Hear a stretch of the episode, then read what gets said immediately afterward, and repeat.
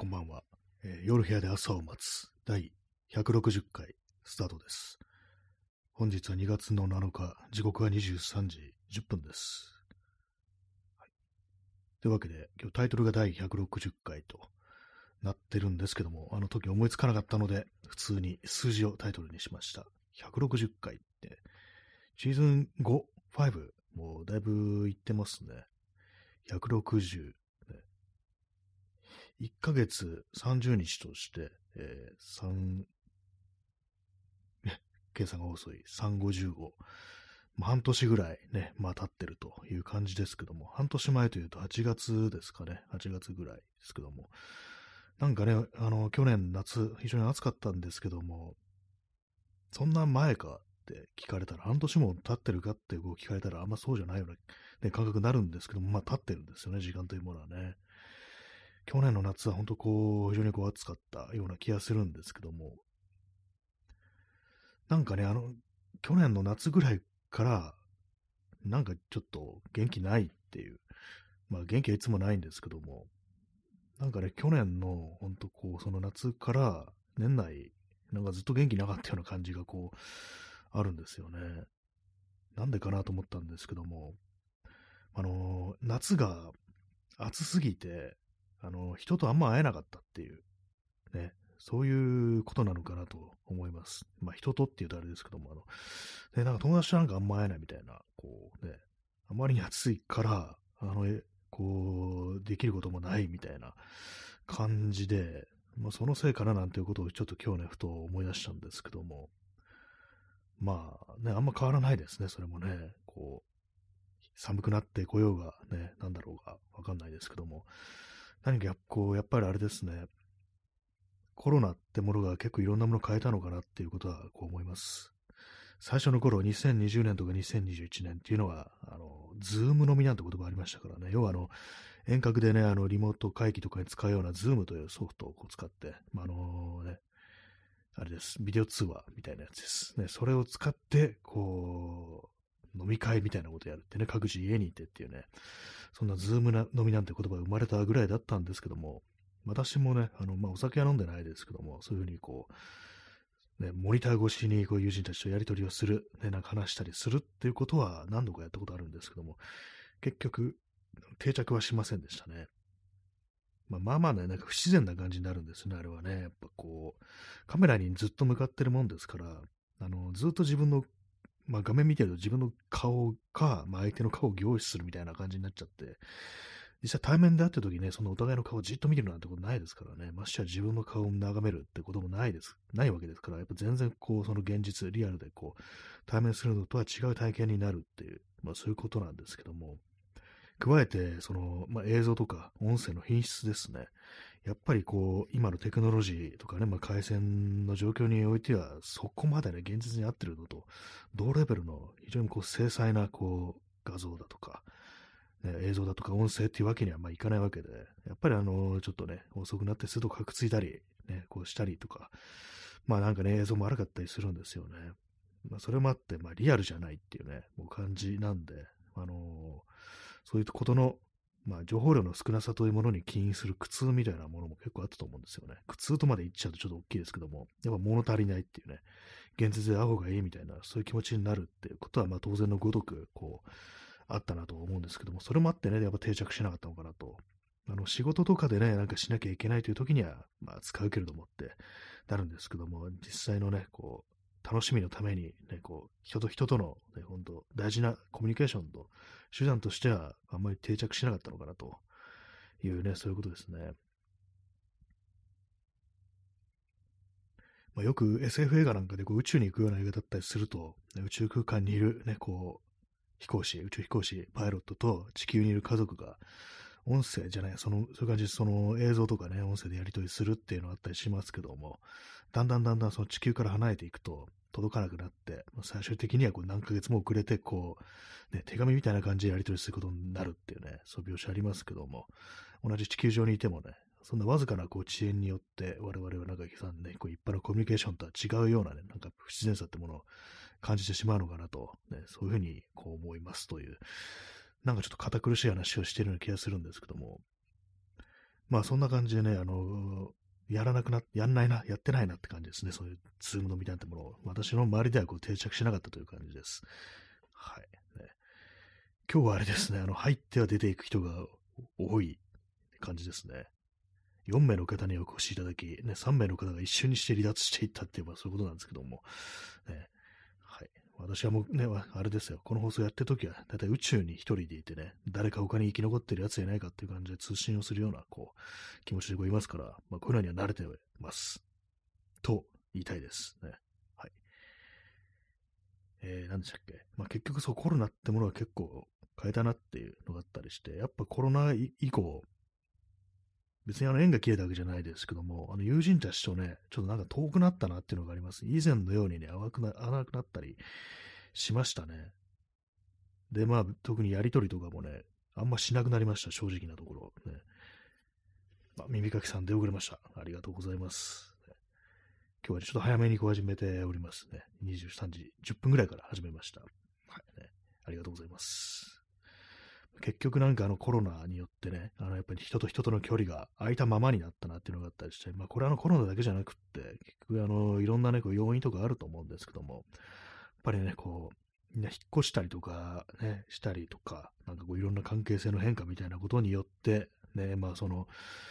あんまりね、前ほどの感じではこうなくなったなっていうね、そういう寂しさってものが正直こうありますね、やっぱりね。まあ、それはあの加齢によるものっていうね、あのことかもしれないですけども、人間ってものは年を重ねると、だんだんだんだん周りから人がいなくなっていくっていうね、そういうことなのかもしれないですね。まあ、あの、結婚とかね、こうしてたりすると、全然こう友達とも会わなくなって、世界ってものが、そのね、パートナーと二人だけの世界ってものにだんだん閉じていくなんていうね、こう話も聞いたりしますけども、まあでもどうなんですかね、それはあのやっぱ子供とかいるか、いると、そのまあ、世話でね、大変ですからね、そうならざるを得ないみたいな、ちょっとあの、咳払いしてします。ならざるを得ないみたいなところもあるとはこう思うんですけども、子供がいないようなそういう場合でも、何かちょっとね、あの立場の違いみたいなものがもしかしたらね、こう、互いの中に、こう、そういう意識みたいなものを生まれて、別にどっちがいいとか悪いじゃないんですけども、なんとなくね、こう、違う、違う種族だからっていうね、感じですね。あのー、あれですよ。まあ、エイリアンとプレデターみたいなもんだなと。ね、それは、それはおかしいだって感じですけども、まあ、何かちょっとね、その、そういうなんか違いみたいなものが自分たちは意識されないぐらいになんかそう微弱なね、感じのそういうものがあったりして、なんとなくこう、間が空いていくみたいな、そういうことはもしかしたらあるのかななんていうふうに思ったりします。はい。まあそういうこともあってね、なんかそう、去年の夏ぐらいからこうあんま元気がないっていうのはあんまこう人と会ってないからかななんてことはね、ちょっと思いますね。本当なんかあのー、あれですね。会わない理由というものがね、無限にありますからね、今の世の中ね。コロナだし、ね、なんかあのね、世の中悪いし、世の中悪いしってちょっとわかんないですけども、なんかね、そんな、何をするにも、ちょっとね、あの、腰が引けてしまうみたいな、そういう世の中に今なってるなと思います。はい。インスタントコーヒー飲みます。まあ、コロナ禍において、ね、この放送も始まったわけですけども、まあね、人と人とが会えないような世界において、ね、こう、他にね、あの、誰かいないかっていうような感じで、こう、まあ、言葉をね、音声をこう発信して、発信するというような、そういう気持ちで始めた、こうね、あの、音声コンテンツ、このラジオトークですけども、最初はね、結構いろんな人がラジオトークやってて、ね、なんかこの、私もね、こう、ツイッターの相互のね、こう、方が、あの、ラジオトーク始めて、え、こういうのあるんだと思って、ラジオっぽいものにはね、前から興味持ってて、みた、持ってたんですけども、結構まあ、あのね、でもやっぱりあの、一人で喋るってなかなかハードル高いですからね。でもなんか、あのー、相互の人がやってるってなるとちょっとね、あのー、心強いような気がして、私もこう始めてみたんですけども、ね、あのー、そうですね、今私だけは残っているみたいな感じになりましたね。まあ皆さん、こういろいろこう、あってね、あの、やらなくはなったっていうような感じですけども、ね、ほぼほぼ、ね、私一人という感じになっておりますね。ラストマンスタンディングってやつですね。P さん、えー、出遅れ坊や、ありがとうございます。坊やはね、BOW、ね、ハイフン YA にやってますね。これなんか元ネタがあるんでしょうかね。坊や、ね、出遅れ坊や、ね。飛び出し坊やの反対で出遅れ坊やっていうね、感じでね、まあ、の飛び出すのは危ないですけども、出遅れるのもまあ危ないといえばこう危ないですからね、タイミングがうまくつかめてないという感じになりますからね。皆さんも道路にね、こう飛び出さないのはいいんですけども、信号をね、街でこう出遅れて、なんか変なタイミングでね、行くと危ないかどうかわからないですけども、すいません、かなりこじつけですね。よくわかんないこと言ってますね。はい。まあ、そういうわけで第160回と、あの、霧のいいこう数字なものですから、ちょっとタイトル数字にしてみました。えー、そうですね、今日はなん、今日もなんかね、ちょっとダウナーなこう気分で、あの週末にね、あのバンドの練習があるんですけども、その曲をなんかいろいろ聴いてね、ああだこでやらなきゃいけないんですけど、あんまそういう、こう、元気がないもので、ね、できてないんですね。大丈夫かってこう感じですけども、まあ、あの、なんとかします、ね。一応まあ何曲かはね、もう全然普通にこう、ちゃんと覚えてるんで、まあ、何もできないってことはないと思うんですけども、なんなら歌も歌えるぐらいな感じには、こう、まあ、自分の中では、こう、練習はこうしてるんで、まあ、ただそれ以外の、こう、これやろうっていう曲、そっちがなんかちょっとどうも不安だなっていう感じなんで、まあ、ちょっと聞き込まなきゃなっていうね、感じですね。まあ、コードとかそういうのは、まあ、大体まあ分かってるんですけども、ね、曲の構成ってものをね、こう覚えなきゃいけないんで、そっちの方がね、重要ですね。テクニック的にね、その、難しいコードを使ってるとか、まあそういう曲はね、こうやってないもんですから、その辺はね、まあ楽なんですけどもね。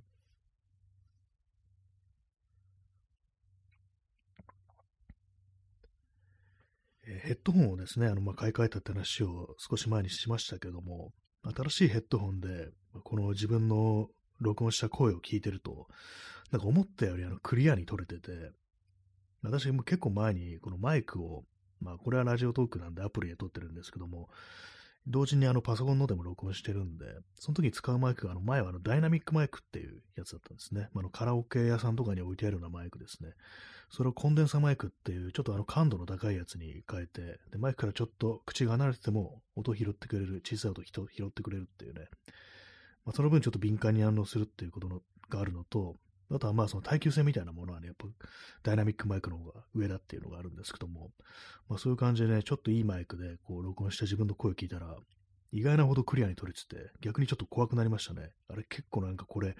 なんか入っちゃいけない音も入っちゃってたんじゃないかな、これ。今まで自分が気づいてないだけでっていうね。メトン買い替える前は本当スマホ付属のイヤホンマイクで、こう非常に音質悪かったんですよ。だからね、こう実際には撮れてるのに、私のイヤホンではこう聞こえてなかったっていうことがあるのかなと思うんですけども、なんかヘッドホン結構大事ですね。このね、あの、ラジオトークのコメント欄でね、ご紹介いただいたスーパーラックスっていうね、こう、ヘッドホン、結構安いのにかなり音がいいっていうね、やつがあるんですけども、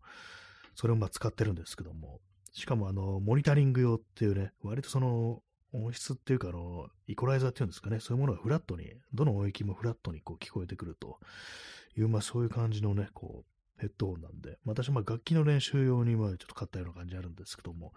まあ、あの、音声もね、あの、非常にクリアに聞こえやすいのかなと思いました。あの、他のね、音楽とか聴いてるときは、そんななんか、このね、ヘッド音質いいのか、音質がすごくいいっていう感じはそこまでは受けなかったんですけども、音声聞いてるとね、かなりね、なんか今までと違うっていうね、まあ今私の使ってる、こう、コンデンサマイクで録音した音声なんかだと、本当なんか、あ、こんなちゃんと聞こえるんだっていうね、感じで少しね、驚きましたという、そんな次第でございます。はいね、今日は晴れましたね。ちょっと暖かかったという、まあそんなコーヒーなんですけども、雪、ね、雪ね、おとといの昼ぐらいから降り出した雪、ね、まだ今日も残ってましたね。今日は最高気温10度ね。でもなんかね、あのー、ここ数日というか、ね、1週間ぐらいかな。なんか妙に眠いんですよね。なんですかね。割となんかあの、普段私あの、結構その眠くならないタイプっていうか、あの、まあ、中年だからと思ってたんですけども、なんかここね、一週間ぐらい妙に眠い感じするんですよね。まあ、理由はわからないんですけど、まあ、寒い、まあ、昨日とかはね、まあ、一昨日はまあ寒かったっていうのはあると思うんですけど、まあ、その前から、なんか前に比べてやけに眠いな、みたいなのがこう、あったりして、で、今ね、ちょっと思ったんですけど、もしかしたら筋トレやってるからかなと思いました。最近ね、ちょいちょい筋トレをやってるんですよ。あの腹筋ローラーとか、ダンベルとか持ち上げるみたいなことやったりして、あとたまにスクワットもやってるんですね。あの、ご飯食べた後にすぐにスクワット50回やると、あの、あんま眠くならないって話を聞いて、実際やってみたんですけども、あの、寝てない日はね、普通に眠くなりますね。まあ、普通元気な時は、あの、そこそこ睡眠取りって時はまあ大丈夫なんですけども、まあでも、あの、体にはいいでしょうからね、スクワット。ね、50回でも結構大変ですね、やっぱりね。あんまこう私、スクワット真剣にやったことないんで、まあ、フォームとかもあんま考えないで結構適当にやってるんですけども、だから本当のスクワットと比べたら負荷はそこまででもないのかもしれないですけども、50回ってなるとまあまあこう、結構しんどいなみたいな感じになるんですけども、まあ足腰ね、あのー、大事だと思いますね。そう昨日のね、早朝になんかちょっと雪かきやったんですけども、まあ当然ごとくね、筋肉痛になったんですけども、前にね、なんかこう、その雪かきやった時より筋肉痛マシだなと思いました。ちょっと最近なんかあのー、ね、スクワットやってるせいかなっていうね、前だったらもうなんかもう終わってるレベルで結構疲れちゃってたんですけども、筋肉痛になってたんですけども、今回はそこまでもなくて、もう普通に動くのに支障はないぐらいの、あ筋肉痛になってんなぐらいの感覚だったんで、まあね、スクワットって結構いいのかなと思いましたね。日常生活で使える筋肉というものがね、こう、養われるみたいなね、そんなことなのかもしれないですね。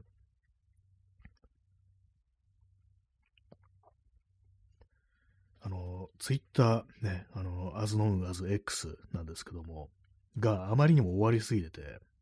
まあ、別のね、SNS に移行する人がまあ多いと。まあ、実際多くないのかもしれないですけども。で、まあ、あの、ブルースカイっていうね、これあの、ジャック・ドーシーでしたっけ？もともとツイッター作った人がやってるっていう SNS でブルースカイっていうのがこうあって、青い空ですよね。そこが今までだったら招待制であの招待コードもらえないと登録できないっていうやつだったんですけども、なんか今日か昨日か今日からそのま招待コードがなくてもアカウント作れるっていうことになったらしく、私は以前ね、あの、その招待コードを申請してて、それが何ヶ月ぐらい前かにもらえたんで、まあ、アカウント一足先にこう作ってたんですけども、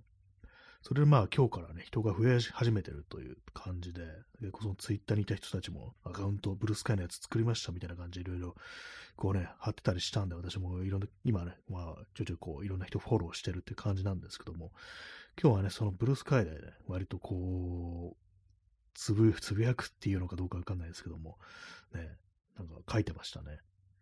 ぱなんかそう、ツイッターね、使いたくないっていうか、あまりにもちょっと言いビルすぎるっていう感じで、本当なんかあのー、人にを傷つけたりとか差別したりするとお金が手に入るっていうね、ちょっとあんまりにも異常な感じになってて、あと、よくね、あのー、あれですよ、リプライの形でツリーをつなげる。まあ、最初のツイートがあって、その次のツイートって感じで、こう連続でつなげるあのツリーっていう機能あるんですけども、あれがもう完全に死んでるということに気がついて、よくあの漫画を描く人がね、こう、ツリーに、ツリーの形にして、ね、自分の漫画ね、こう1ページ目、2ページ目、3ページ目、4ページ目という感じで繋げていくのがあるんですけども、あれがですね、あの、その、ツイッターの、に、あの、有料登録してる、有料会員登録してるアカウントが、あの、クソリプすると、そのね、繋がってるはずのツリーに、の中で、そのクソリプの方が優先されて表示されるんですよ。ちょっと異常すぎますよね、これね。あの、よくなんかインプレゾンビとか最近こう言いますけども、あの、バズったね、こうツイートにリプライすることにね、よって、それでインプレッションが上がり、そのインプレッションが上がることにより、まあ、要は見られたりね、リツイートされたりすると、まあ、あの、お金がもらえるわけですよ。その有料会になってると。ねまあ、そんな感じで、こう邪魔をしたらね、金が手に入るみたいな。なんかそういう、本当なんか異常な、こう感じのね、SNS と言い難い何かこう、ちょっともっとまがまがしい何かにこうなり果てているので、もうやめたいなっていうね、やめたいなというか、ここにいること自体が何かそういう悪に加担してるのかなぐらいな感じでいつつも、ありつつも、なんかやめられないって感じだったんですけども、まあでもなんか今回のね、その、ブルースカイっていうのがこう出てきたことにより、ちょっとはなんかあの流出するのかななんて思ったり、こう、しておりますけども、実際どうですかね。ブルースカイはですね、あの、鍵がかけられないんですよ、アカウントに。だからね、私は正直、あんまりその人が動かないんじゃないかなと思います。私のね、こうタイムラインとか見てると、みんな昔はオープンにしたのが、もうほとんど、あの、鍵かけてるわけですよ。これはみんな行かないだろうなっていう感じですね。そうなると、鍵がかけられないところに。というのもあって、あの、私は正直な絶望的な見方をこうしています。ね。まあ、船長はね、あの、沈みゆく船と運命を共にするつもりだってやつですよね。そういうわけでね、こう、なんか、ね、もう沈んでいくね、あのタイタニックを見ているような、そういう気分なんですけども、はい。なんかちょっとまた暗い話になってますね。私はまあ他のところにあの避難所をね、こう、設けてますので、マストドンもありますからね。スレッズはやってないんですよね。あの、メタのね、インスタグラムの、あの、あれですけども。あっちもね、なんか結構私の読みたいような人たちが結構いるんでね、たまになんかこう、見たくなるんですけども、なんかあの、そのメタの、あの、個人情報というか、なんというか、そのなんかね、こう、扱いみたいなものがちょっと嫌でね、プライバシーみたいなものが結構、なんかこう、いい加減な感じするんで、なんかいろいろこう情報読んでないか、こいつらみたいなこと思ってるんで、ちょっとなんかあんまやりたくないんですよね。ただまあ見たいんでね、他の人たちのその書いてることは、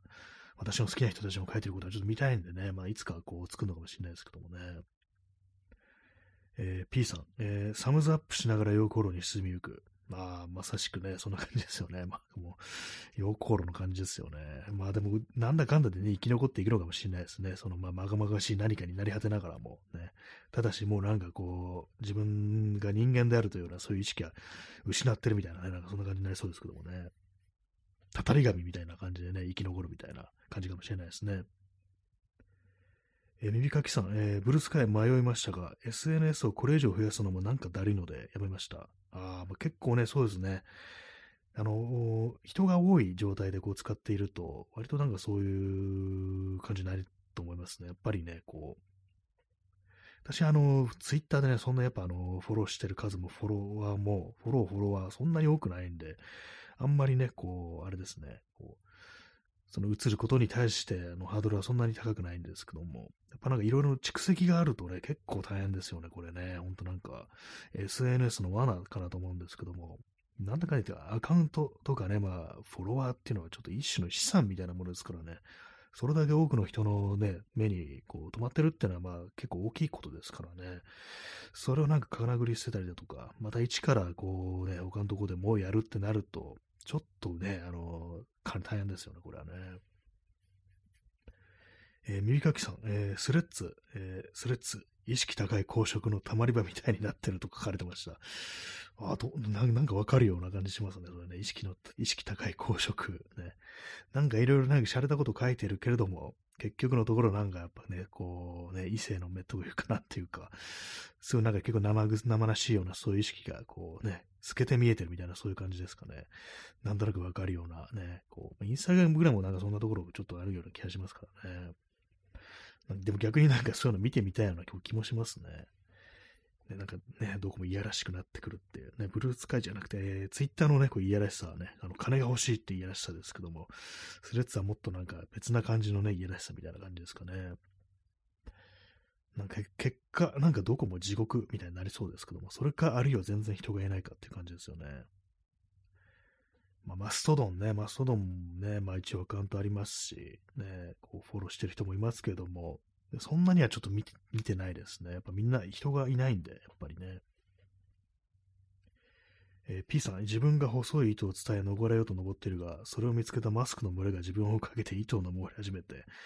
あもうそこで蹴落としたりすると、ね、あれですかね、こう、なんかね、なっちゃうのかもしれないですね。糸が切れちゃうのかもしれないですね。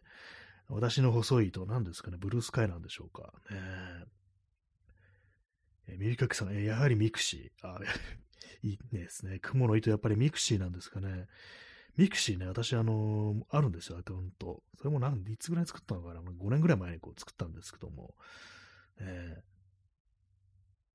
それはあの、なんで作ったかっていうと、ちょっとね、あの、当時のツイッターのね、あの、当時というか今もね、あの、相互の方がフォロー、相互フォローの人がいるんですけども、私がなんか、小津安二郎の映画を見たときに、なんかそのことについてこう、ツイッターで書いたら、 mixi に結構面白い感想があるんで、ぜひ読んでみてほしいですっていうふうに言われて、それならと思ってね、あの、 mixi のアカウント作って、こう読んだっていうことがあって、それがね、あの、それでまあアカウント作ったんですけども、まあ、特にあれ自分で何も発信せずにね、なんかその、本当それ感想を読むためだけに作ったっていうような、まあそういうところなんですけども、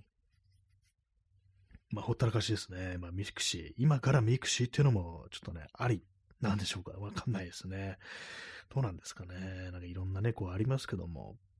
人いないのってやっぱなんか悲しくなりますよね。でもどうなんですかね、今なんか本当どこも、どこ行ってもなんか、所在ないっていうか、人がいないような感じだったりして、あの、そもそも検索エンジンとかが、ね、こう、あんまその個人の、自分でね、こう、ウェブサイトとか持ったりとか、ブログとかで書いたりしても、そ個人のね、あの、そういう、そういうものは拾わなくなったっていうね、まあ、クソみたいなね、あのしか出てこないって感じで、もうなんかインターネットって地獄なのかなっていうね、感想ばっかりこう出てきちゃうんですけども、もう終わっちゃったのかなぐらいなね、感じで、ほんとなんかツイッターのインプレ、ね、目当てで、なんか、え、ひどいことするっていう、頭嘘とか詐欺とかそんなんばっかみたいなね、こう感じになったりしてんのかなって思うと、もはや何の夢もない場所なのかななんてね、と思ったりするという話でございます。 mixi ね。何ですかね、こう、何だったんでしょうか。ね、ツイッターって何だったんでしょうか。私今日ね、ちょっと思ってたのが、こう、あれですね、あの、2010年代って何だったのかなみたいなことを思って、ね、なんかこういろいろ思い出したんですけども、なんかあんまりこ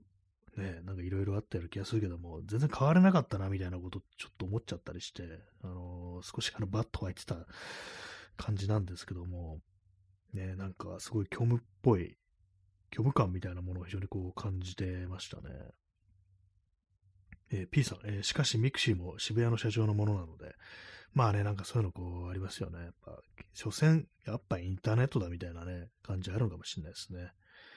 まあでもなんか結局ね、こうなんかいろいろやるにしても、そういう巨大な資本みたいなものの支配するところでね、我々は遊ばなきゃいけないみたいな、そういうのがあって、まあ、結局なんかインターネットは自由でも何でもないみたいなこう感じになってしまってるのかなと。もうダークウェブしかないのかなっていうね。まあ私ダークウェブとかよくわかんないですけども。ねまあどんな使い方したらいいんだろうっていう感じですね。何の夢もない場所なのかなみたいなことをちょっと思っちゃったりしますね。なんかまたね、こう、ちょっと暗い話にこう、なりがちですけども、なんかこう夢の見れる場所とかないんでしょうか？ね。もっとね、あのー、明日が今日より良くなるみたいな、そういう希望が感じられるような場所とかね、まあ、あのー、なんでもいいですけど、現実でも、それがインターネットも、まあ、インターネットも現実ですけどもね、なんかね、こういろいろ思いますね。YouTube ですかね。YouTube。なんかあの、ね、YouTube、別にまあ何もやってないんですけどもね、動画、ね、まあ、健全なとこってなるとね、なかなかなかなかないですけども、なんかせめてもうちょっとね、あの、明るいところってのもないのかなってね、ちょっと思ったりしますね。Discord、ね、 Discord、Discord ね、このね、放送の Discord サーバーあるんですよ。私はね、あのー、数ヶ月見てないですね、あれね。あっちをね、あっちを盛り上げていくというね、あの手段もこうありますよね。そう、ツイッターで全然見なくなったけれども、 Discord にはいるっていう人いますからね、あの、まあ、それ私のこの、ね、この夜部屋で朝を待つのサーバーじゃないですか、他のね、あの、サーバー立ち上げた人では、そっちでなんか結構いろいろワイワイこうやってるみたいな人もいるんで、まあそういうなんかちょっとクローズな場所に移行していった人ってのは見えないですからね。なんかまあ Discord というものに力を入れていく、それももしかしたらこういいのかなと思ったりもしますけれどもね。実際動く人がいない。みんなやっぱあの X で、ね、こう、X に骨を埋めるのかななんてことはちょっと思わなくもこうないですね。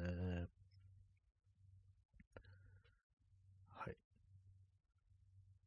ちょっとあれですかね、第2部に行きますかね、今日はね。ちょ、ちょいとこう延長して、まあ、30分フルでやるかどうかはわからないですけども。はい。本日は9名の方にお越しいただき、4名の我慢強い方が残っていらっしゃるということで、ね、いつもありがとうございます。ね、このラジオトークというものも廃れる時が来るんでしょうか。まあ、廃れるというかね、今現状どのくらい人がいるのかとか私は把握してないですけどもね。まあ、このも長いですからね。2020年から8月からやってますからね。長いです。なかなかね。はい残り10秒をなんか持て余すってよくやるやつですね。こうえー、第2部ね、あのすぐ始めますので、チャンネルはそのままでよろしくお願いします。はいえー、第1部終了でね、すぐに第2部始めます。まあ、30分やるかどうかはわからないですけども、タイトル第2部。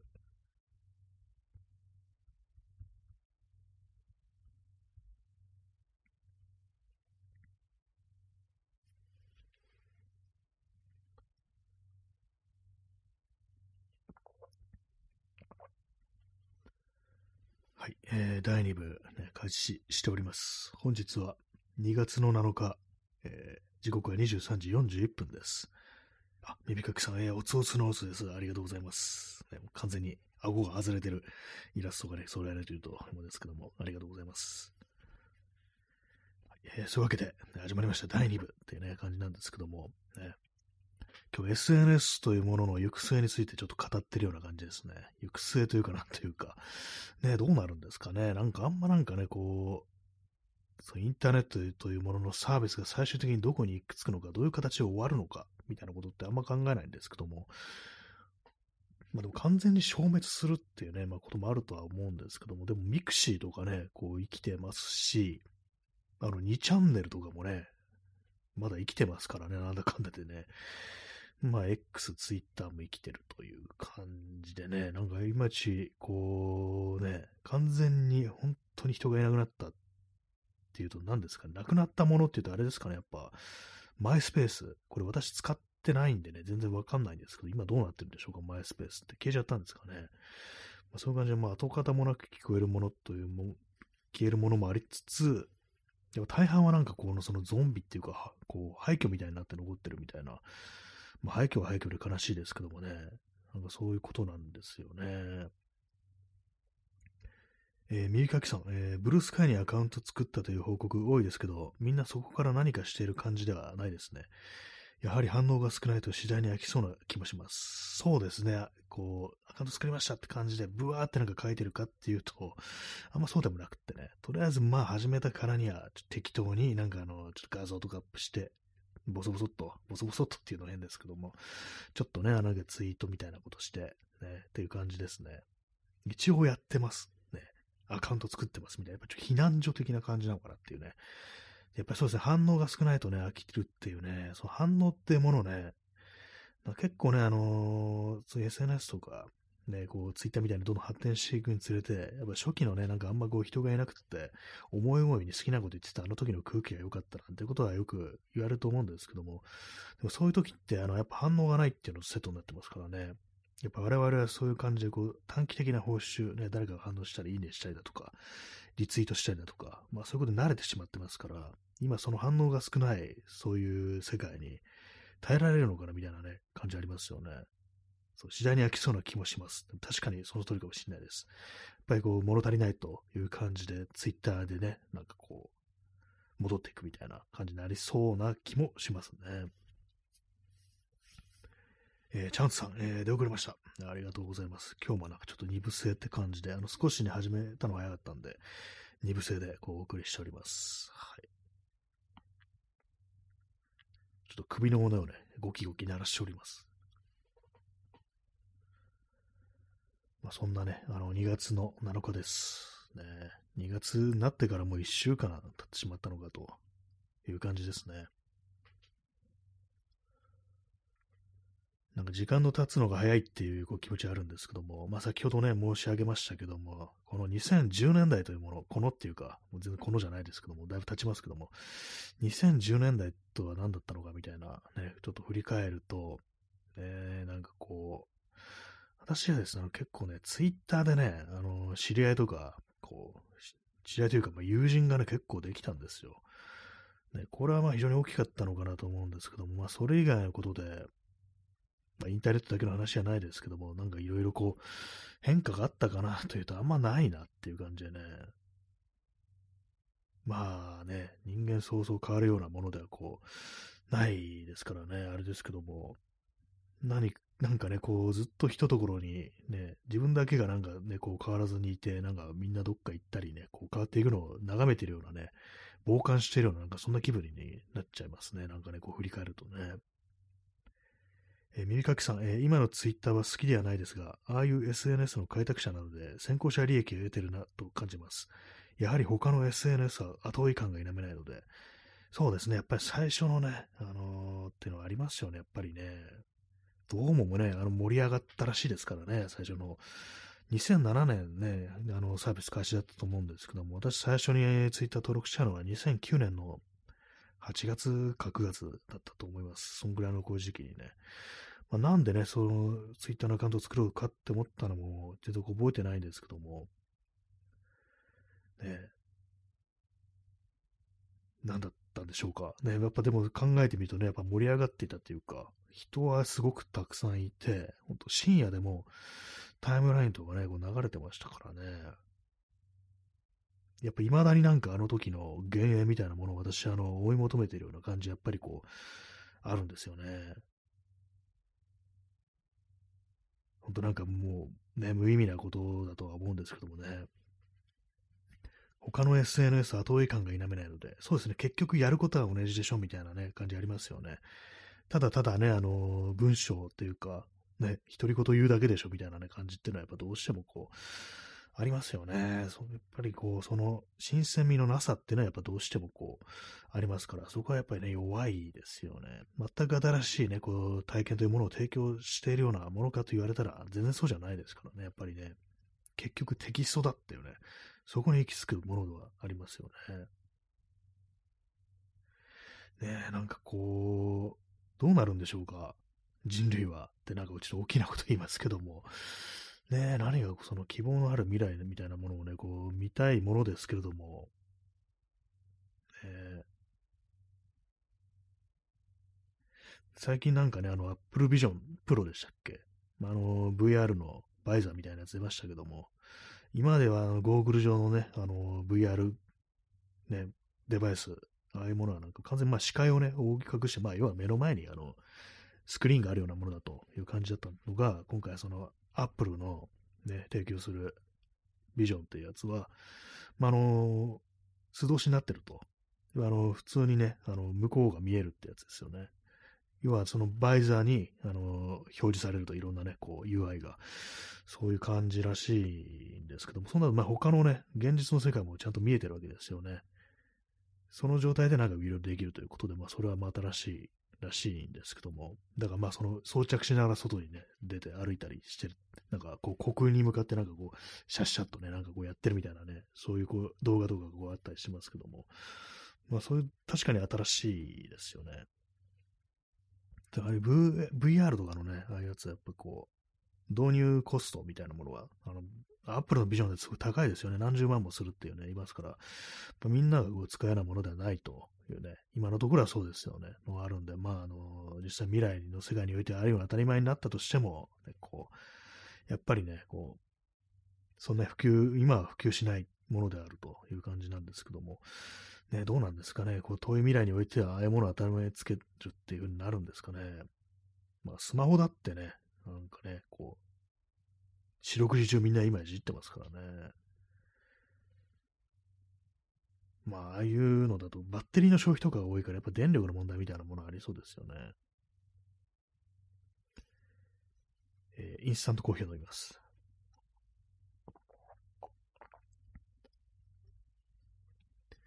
23時49分ですね。まあなんかこう、まあ、私自身がこうね、年を重ねて中年になっているということもあり、何かその未来というものに対して、こうね、ハッピーなものをなんかこうあんまこう見出さなくなってるっていうのはまああるとは、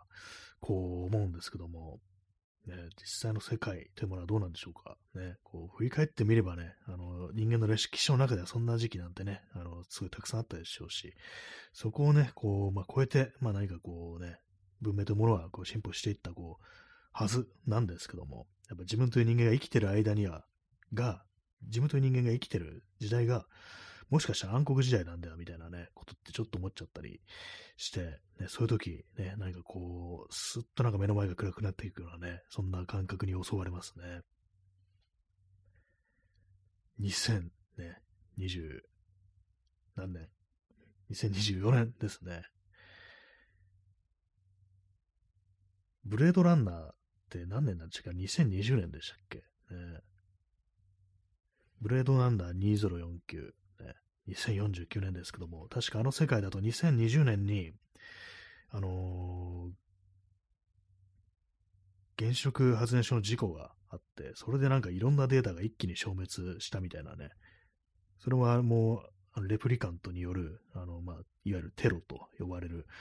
声によって、まあ、そういうになったと。で、まあ、それで、まあ、データが失われ失われたなんていうね、こう事件があったっていう、まあ、そういう世界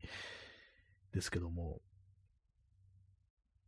まあね、その後どんどんどんどんあれですよね、完全にこう生態系が崩壊したとか、なんかね、そういう2049の導入部とか、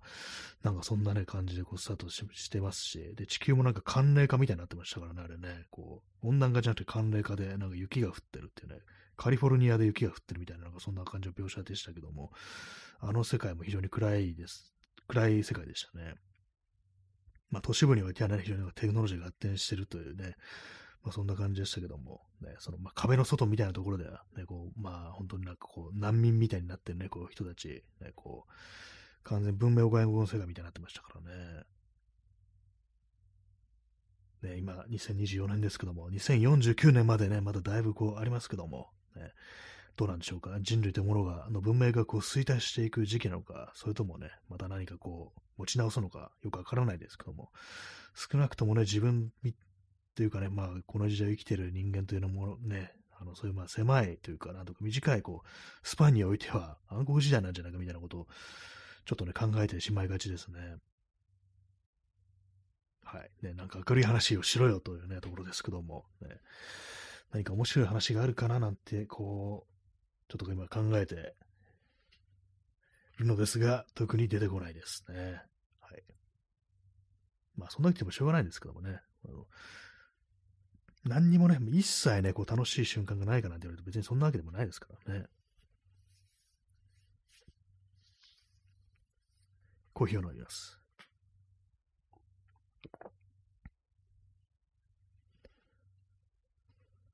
まあなんか新しい何かというものにね、あの胸を躍らせるっていう、うん、そういうことをしたいですね。まあ今ね、こう、ほんとこう10代とか20代のこう人たちは、そういう気持ちになったりしてるんですかね。あんまこう想像つかないんですけども。まあね、自分がなんかそれこそ10代の頃とかね、まあ大人にどういうふうに思われたかわからないですけども、ね、同じようなことをね、感じていたかもしれないですよね。えー、耳かきさん、えー、最近去年のニュースを振り返っていたら、6月に、えー、潜水艦爆発事故が起きてて、すっかり忘れてて自分で驚きました。潜水艦爆発事故ありましたっけ？なんか、ちょっと覚えてないです潜水艦爆発事故。なんかあったような、こう、気もするんですけども、なんか、ちょっとあの、すみません、検索してみますね。私もなんかね、それ、思い出せないですね。チャンツさん、ありましたね。あったんですよ。私今全然こう思い出せないですね。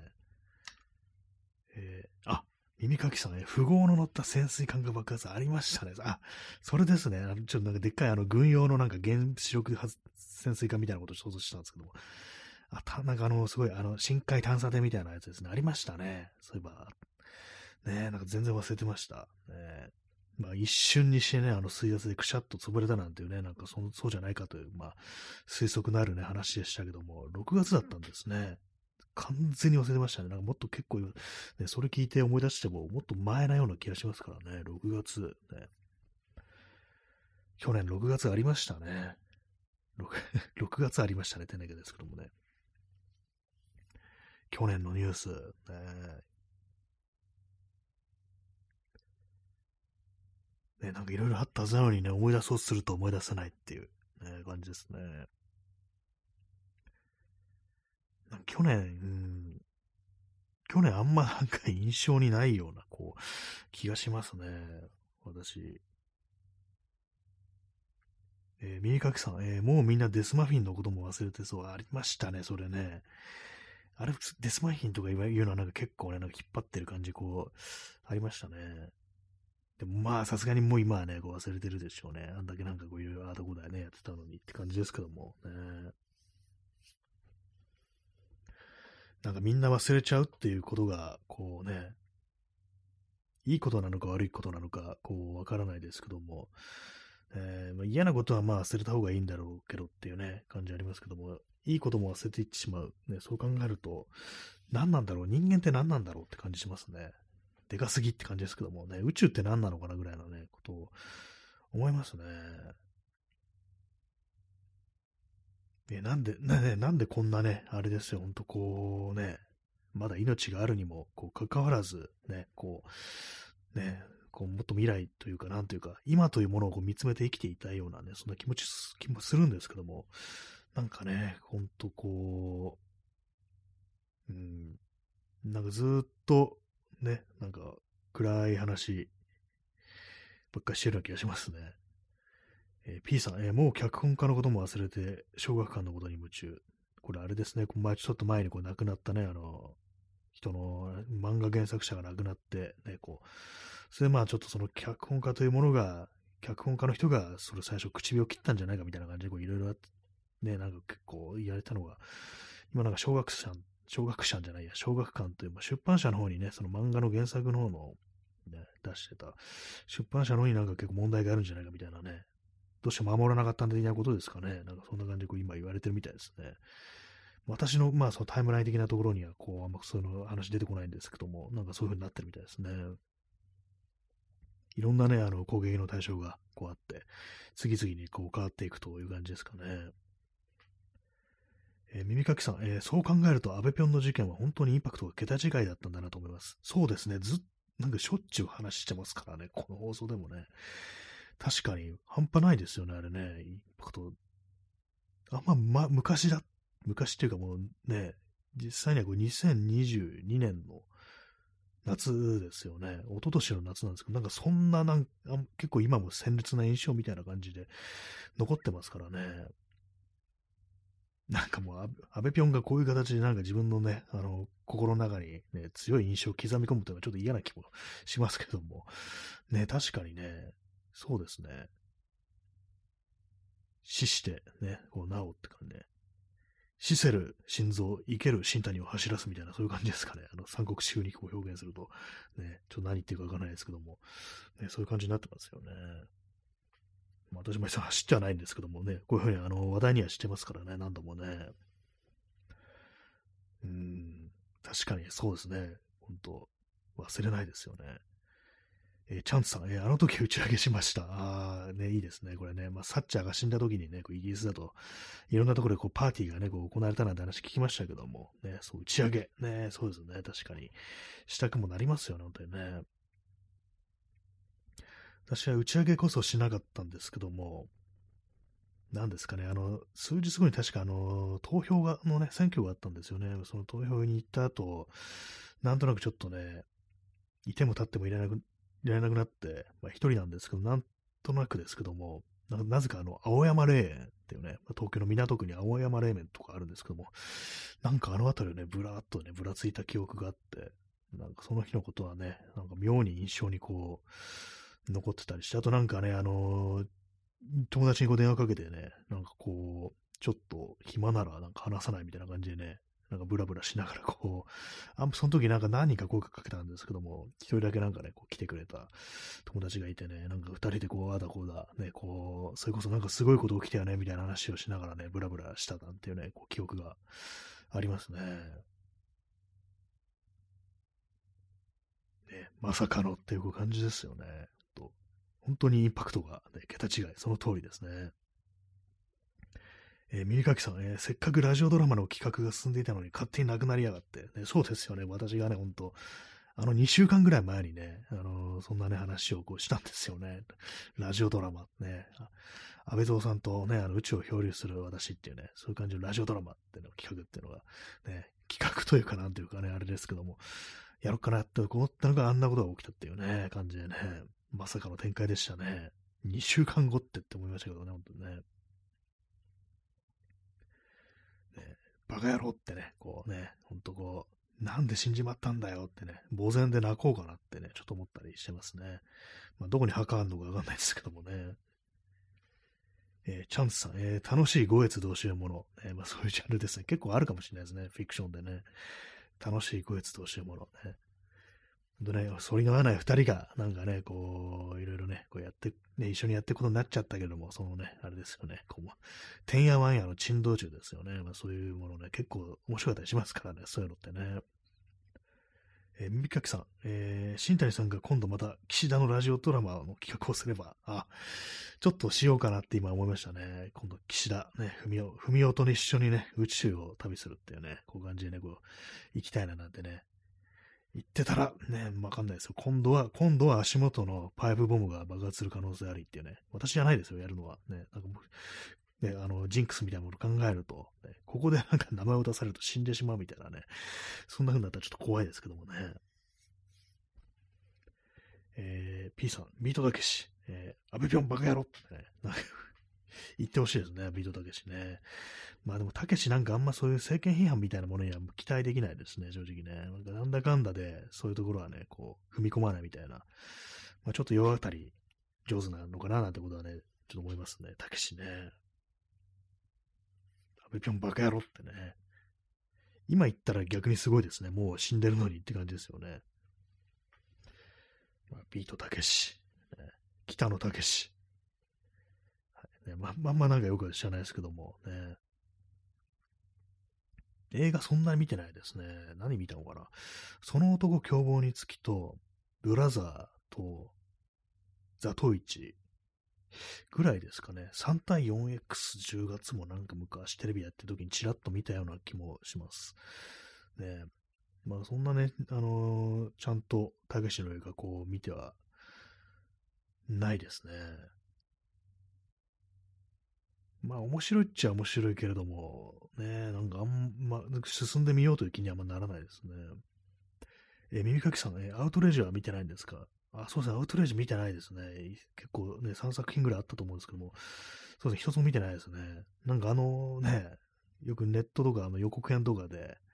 なんかあのね、ヤクザたちがね、あのバリゾーのね、土星をね、あの罵声をね、こう、放ってるところとかも見ると、あれだけでなんかもう全部見たような気になって、なるほどねって思ってね、なんかあんまり見ようっていう気はちょっと起きないですね。まあ、ヤクザ映画ってものがなんか、ま、そんなにあの、私、そんな好きじゃないっていうのがこうあったりして、まあ、ヤクザの話かみたいなこう感じでね、あんまりこう、そそられるものがこう、なかったりするんで、それでまあ見てないっていうのもあると思うんですけども、ね、日本映画、なんですかね、私が好きな映画はやっぱりなんかね、こう、じめっとしたなんか青春映画みたいな、それもなんか70年代とかのね、こう感じですね。ああいうものが割と好きだったりするんで、そうですね、日本映画ね、映画とかね、あんまこう見ないですけども、一時期ね、なんかその友達がけ日本映画結構見る友達がいてね、あれ面白いよ、これ面白いよって言われて、割と見てる時期あったんですけども、なんかも最近はもう全然って感じですね。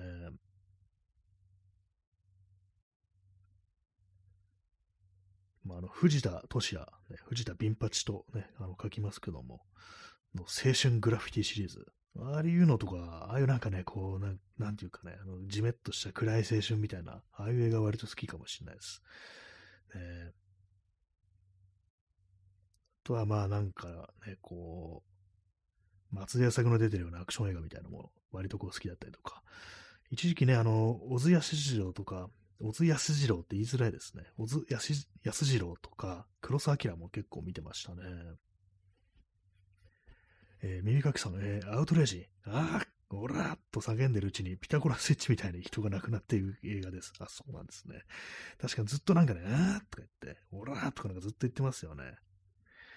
確かになんかその、その印象あって、確かにピタゴラスイッチみたいに人が亡くなっていくっていう。そうですね。やっぱりこう人が死なないアウトレージだったら逆に怖い気もしますけども、大体ね、そうですよね。感じで。なんかそう印象通りの、まあこう、映画なんですね。あんだけなんかずっと怒鳴ってるとなんか逆になんかね、面白くなってくる、笑えてくるみたいな、感じありそうですけども。えーまあ、薬剤映画とか暴力映画のね、まあ、醍醐味みたいなね、そういうとこもあるのかもしれないですね。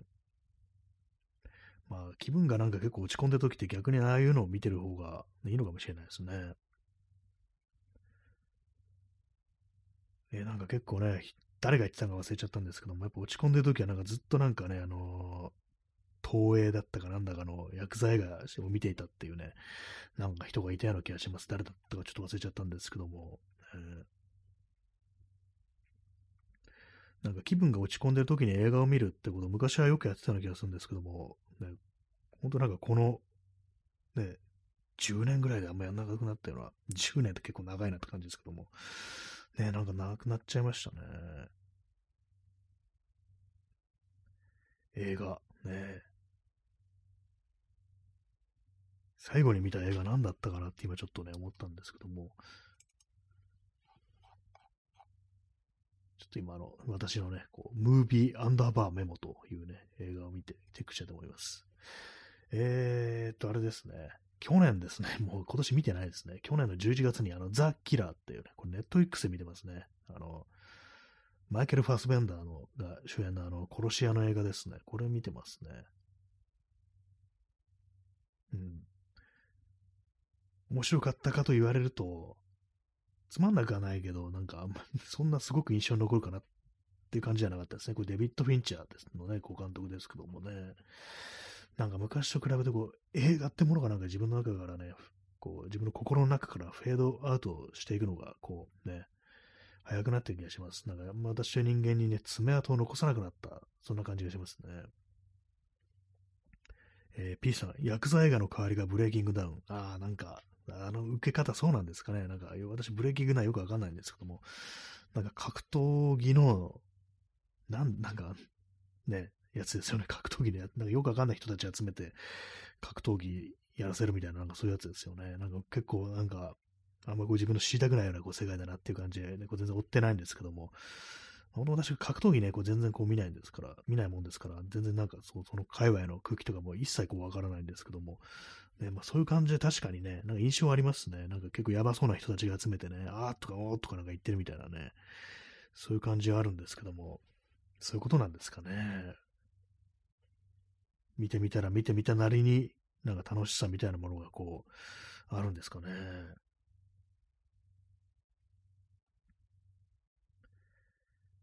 ねえ、まあなんかこう、映画とは何だったのか、みたいなことを思うんですけども、ね、今私も去年見たこう映画のリストを、ちょっと今目の前にあるんですけども、まあちょいちょい見てはいるんですけども、何本見たのかな？ちょっと数えてみますね。1、2、3、4、5、6、7、8、9、10、11、12、13、14、15、16、17, 17本見てますね。まあ、多いのかね、少ないのかちょっとよくわからないんですけども、まあ、一昨年もまあこんな感じですよね。で、ここ数年は大体まあ、そんな感じで、たまに気まぐれでその、サブスクリプションサービスとか入って、こう、見るみたいな感じになってるんで、まあ、大体まあ同じような本数見てますね。去年見た映画で一番なんかこう印象に残ったのが、クレイマー・クレイマーですね。これ昔の70年代後半のね、あれです、あの、メリル・ストリープとダスティン・ホフマンのね、映画ですね。まあ、夫婦がね、こう、別居して、で、まあ、妻の方が出て行って、で、まあ、夫の方が、ね、こう、息子と一緒に二人暮らしになるという、そういう映画なんですけど、これがまあなんかこう去年見た映画で一番面白かったっていうね、感じですね。これ昔ね、私テレビやってた時にね、チラチラっと見てはいたんですけど、フルでちゃんと見たのね、去年が初めてでした。面白かったですね。これね。まあ、ただね、まあ、昔の映画だぞという感じですね。今の映画というものが私の中にこう、深く入り込んでくるっていう風なことがなくなってしまったのかなと考えると、ちょっとね、なんか老化っていうものなのかなって思ってね、悲しくなるようなところあります。まあ、もともとそんなね、あの、リアルタイムでいろんなものを追いかけるというタイプの人間ではなかったんで、結構まあ昔のものが好きだっていうね、まあ性格ではこうあったんですけども、なんかね、こう、特にそういう傾向に拍車がかかってるな、みたいなことを思うんで、ね、リアルタイムで何かを追うのがなんかこう、まあ基本あれでしょうね。あの、現実見たくない的なね、こう、そういうまあ過去というものにね、あの、美しいものに囲まれていたいという、まあそういう気持ちがまあ私の人間にあるのかなってことは、ね、ちょっと思うんですけども、ね、皆様いかがでしょうか、ね、リアルタイムで何か追いかけるということは、なんかちょっとね、あの、見たくないものを見る、きついものもあるというね、ことですけども、過去というものは常にね、甘いものですからね。はい。なんかちょっといい話風にまとめるなってこう感じですけども、えー、映画の話もね、こうここでね、全然しなくなりましたからね。かろうじてたまに本の話はしているっていうところですけどもね、本もそんなに読んでないです。ね、はい。まあそういうわけで今日もなんだかで1時間ね、こうお送りしてまいりましたけども、本日あの12名の方にお越しいただきね、我慢強い方が6名残ってらっしゃるということでね、ありがとうございます。残りの6名はどこに行ってるんでしょうか？行ってるんでしょうか？ってなんかそんなこと言うなよって感じですけども、ね、なんかどういう気持ちでこのね、放送をね、こうタップしていただいたのかなって考えると、ね、なんかちょっと不思議な感じしますね。どうだろう、この放送って思ってね、タップしてくれたわけですからね。まあ、他のところ行くったら私も全然やりますからね。全然悪いことなんでもないですね。はい。